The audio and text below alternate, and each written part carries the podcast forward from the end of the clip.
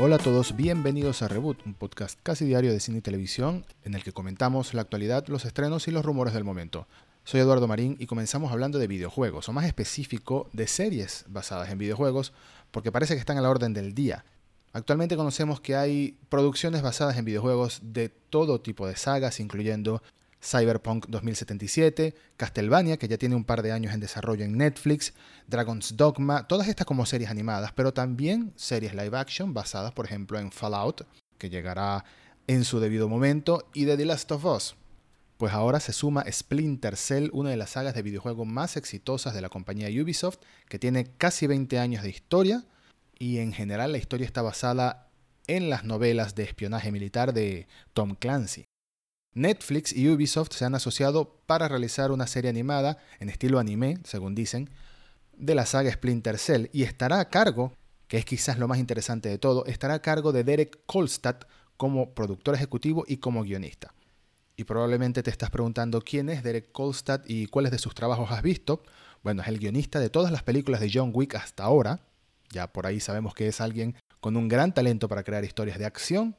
y también está trabajando en el guion de John Wick 4, es uno de los escritores de los guiones para la serie de The Falcon and the Winter Soldier, está escribiendo la serie The Continental, basada en el universo de John Wick, por supuesto, y además de estar trabajando en Sprinter Cell, también está involucrado en las series de Hitman, otra saga de videojuegos, y Just Cause, otra saga de videojuegos. Así que es todo un experto en materia de acción y es emocionante saber que estará involucrado con una franquicia tan querida por los gamers como es Splinter Cell. El hecho de que sea animada quizás mm, podría ser una especie de oportunidad perdida. Sin lugar a duda, Splinter Cell da para una serie live action, perfectamente da para una serie live action.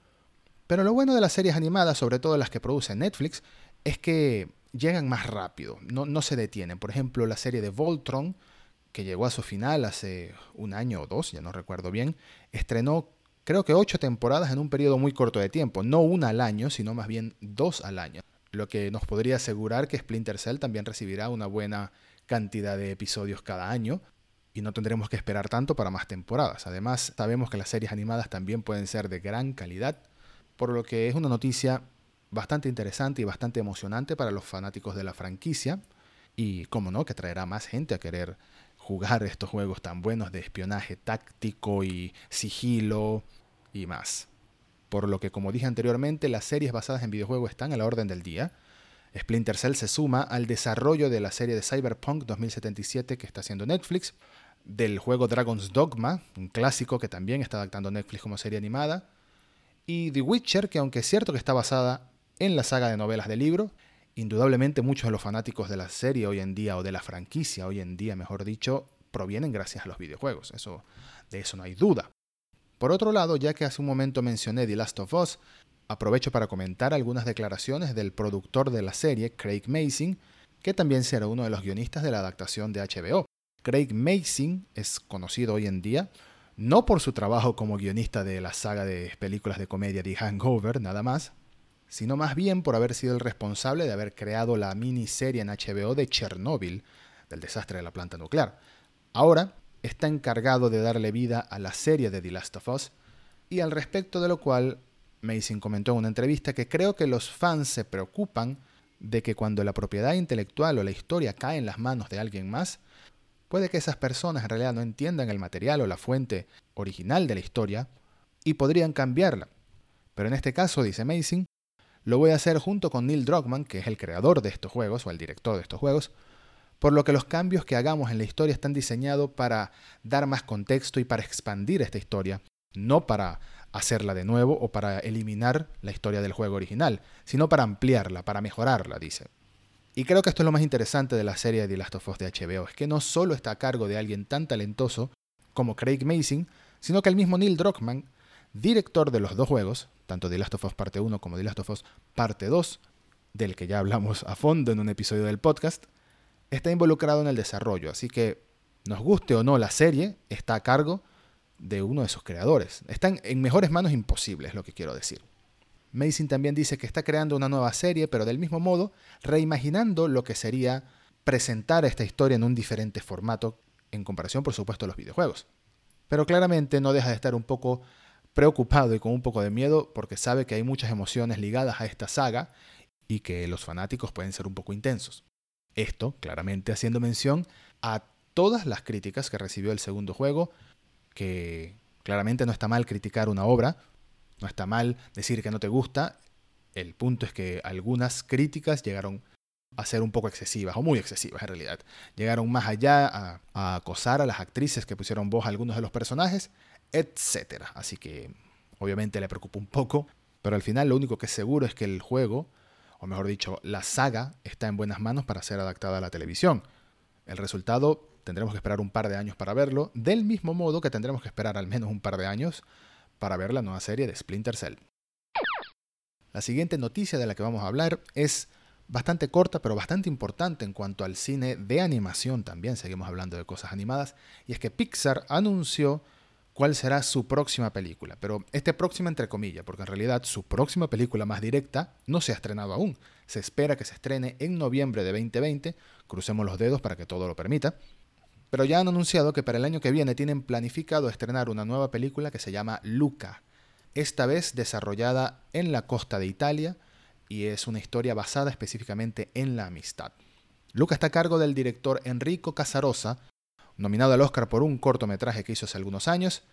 y Casarosa dice que es una historia bastante personal para él, no solo porque se desarrolla en la costa italiana, que es donde creció, sino también porque el núcleo o la base más importante de esta película es la celebración de la amistad. Dice que las amistades que uno hace de niño normalmente trazan el curso o la ruta que vamos a seguir para convertirnos en esa persona que queremos ser, y esa clase de amistad, esa clase de relación con otra persona en nuestra infancia, eso es lo que se encuentra en el corazón de Luca, la película. Y bueno, como suele ser tradición en Pixar, al menos ya durante las últimas películas, nos han dado un primer vistazo en forma de una imagen conceptual, que podrán verla por supuesto enlazada en las notas del episodio, en la que podemos ver una costa eh, muy bonita, claramente inspirada en los paisajes italianos, y a dos niños saltando de como de un pequeño risco lanzándose al río o al lago. La historia, eso sí, no solo tiene que ver con la amistad, sino que uno de estos niños, en realidad, tiene un secreto muy importante que le oculta a todas las personas, y es que es un monstruo marino de otro mundo que vive debajo del agua. Por lo que veremos cómo influencia esta amistad, esta nueva amistad, y las consecuencias que podrá traerle incluso revelar su identidad ante su nuevo amigo y ante los que lo rodean quizás.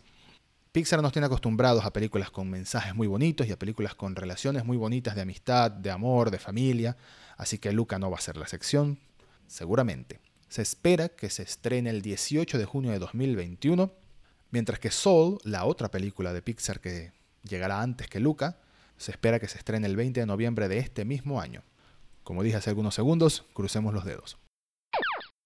El siguiente tema del que vamos a hablar también tiene que ver con películas animadas. Parece que esto fuera un especial de películas animadas y de series animadas de reboot el día de hoy, pero es casualidad, se unieron muchas noticias relacionadas al mismo tiempo. Y esta vez tiene que ver con DC Comic y una de las historias más legendarias de Batman en las últimas décadas, legendarias y tristes al mismo tiempo, y polémica también se podría decir. Warner Animation y DC Comic han anunciado una nueva adaptación como película animada de Batman Una muerte en la familia, que es de nuevo, uno de los cómics más conocidos y más polémicos de las últimas décadas en materia de Batman, sobre todo porque ahí ocurre algo, y bueno, aquí estamos entrando en territorio de spoilers claramente, pero es que es imposible no mencionarlo cuando se habla de esta historia, sobre todo porque la noticia está ligada directamente a lo que voy a decir a continuación. En Batman Una muerte en la familia, como el título del cómic de por sí lo mencionaba, se desarrolla la muerte de uno de los personajes más cercanos a Batman en este universo, específicamente de Robin, y estamos hablando de la versión de Robin que era Jason Todd. Pero ¿por qué fue polémica la muerte de Robin? No solo porque lo matara el Joker de una manera horrible y bastante violenta y gráfica, sino porque en el año 88, cuando fue publicado este cómic, se le pidió a la audiencia, al público, a los lectores de cómics, que decidieran si Robin moría o no moría, mediante una encuesta telefónica, por supuesto, en los Estados Unidos. Y ganó, por una diferencia mínima de apenas unas 70 llamadas, que Robin muriera y dicho y hecho, se cumplieron los deseos de los fanáticos de una manera bastante horrible y en parte traumática para los fanáticos de la época, a manos del Joker. Bueno, la nueva película animada de Una muerte en la familia permite hacer lo mismo, solo que es una película animada interactiva, del mismo modo que aquel episodio, por ejemplo, de Black Mirror, que uno podía elegir los acontecimientos que iban sucediendo a medida que sucedían. Bueno, en esta película podremos elegir entre varias opciones, incluyendo si Robin muere o si Batman salva a Robin. El tema es que las decisiones no terminan ahí, sino que esta decisión tiene ramificaciones acerca de la continuación de la historia, incluyendo qué identidad tomará después el personaje de Jason Todd, si se convertirá, por ejemplo, en Red Hood o en Red Robin, y hay muchos posibles finales, lo cual hace que esta película luzca bastante interesante, de verdad. Es un giro moderno a una historia clásica, permitiendo lo mismo, permitiendo decidir a cada quien qué es lo que le va a pasar a Robin, con la diferencia de que esta vez podremos volver a ver la película y decidir de nuevo. Así que fantástico. Me parece una idea genial. DC Comic y Warner podrán ser lo bueno o lo malo que queramos en live action, pero en animación lo hacen genial y no pararé nunca de recomendar las películas de DC Comic animadas. Incluso considero dedicarle un capítulo entero de reboot a mencionarlas, a comentarlas una por una específicamente un universo con continuidad que se desarrolla a lo largo de 15 películas que finalizó este mismo año. Batman Una muerte en la familia llegará de manera digital el próximo 23 de agosto, así que a la vuelta de la esquina, y en Blu-ray el 8 de septiembre. Ya dejamos de hablar a partir de ahora de películas y de series animadas y vamos con la ronda flash de noticias que hay algunas muy interesantes por comentar, pero antes hacemos una breve pausa para hablar del patrocinador del podcast, que es Netflix, y su serie llamada Maldita, la cual aquí en Reboot te invitamos a darle una oportunidad, a verla. Ya está toda su primera temporada disponible en la plataforma de streaming, son 10 episodios, y aunque cuenta una historia que muchos ya conocemos desde hace muchísimos años, es la historia del rey Arturo o del origen del rey Arturo, lo que hace interesante a Maldita es que la cuenta desde la perspectiva de otro personaje, y no de Arturo, sino de Nimue, que es una chica con poderes mágicos que en el futuro se convertirá en la Dama del Lago, otro de los personajes más conocidos de esta leyenda. Nimue conoce a Arturo mucho antes de que sea rey y juntos se embarcan en una misión para buscar a Merlín, pero por supuesto en el camino se encontrarán con muchísimos problemas, incluyendo conflictos que llevan a Nimue a tomar las armas y defender a su pueblo. Maldita está basada en una novela gráfica escrita por Tom Wheeler y Frank Miller, que es el mismo Miller de los cómics de Batman y de tantos otros cómics tan famosos y exitosos, Así que aquí en Reboot, de nuevo, te invitamos a darle una oportunidad a la serie. Son 10 episodios su primera temporada, ya está disponible en la plataforma de streaming. Échale un vistazo y me cuentas en Twitter si quieres qué te ha parecido la serie.